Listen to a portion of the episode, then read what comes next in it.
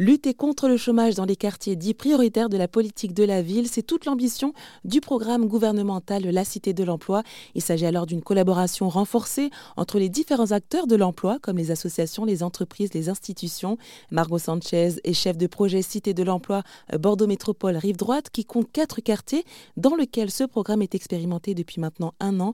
Elle fait le point à mi-parcours. On est en cours euh, de diagnostic pour mesurer un peu bah, ce qui a permis la Cité de l'emploi. Après, on a déjà des indicateurs comme quoi les partenaires se sentent plus en lien, qu'ils orientent plus facilement vers, pour les suites de parcours, par exemple, un demandeur d'emploi qui va avoir une idée de création d'entreprise, qui va passer par un dispositif, la suite du parcours va être facilitée parce que le lien entre les partenaires sont facilités et qu'il va y avoir une fluidité dans les relations. Est-ce que vous avez peut-être alors des chiffres sur les acteurs qui sont impliqués dans cette expérimentation? Du coup, en 2022, il y a 350 euh, acteurs qui se sont mobilisés en tout sur toute l'année 2022, soit pour les ateliers multipartenariaux pour apprendre à connaître un peu l'écosystème local, soit pour aller sur les quartiers. Donc, 350 acteurs se sont mobilisés. Mmh à peu près 60 professionnels se sont formés, autant à la communication qu'aux démarches d'aller vers. Nous avons touché euh, environ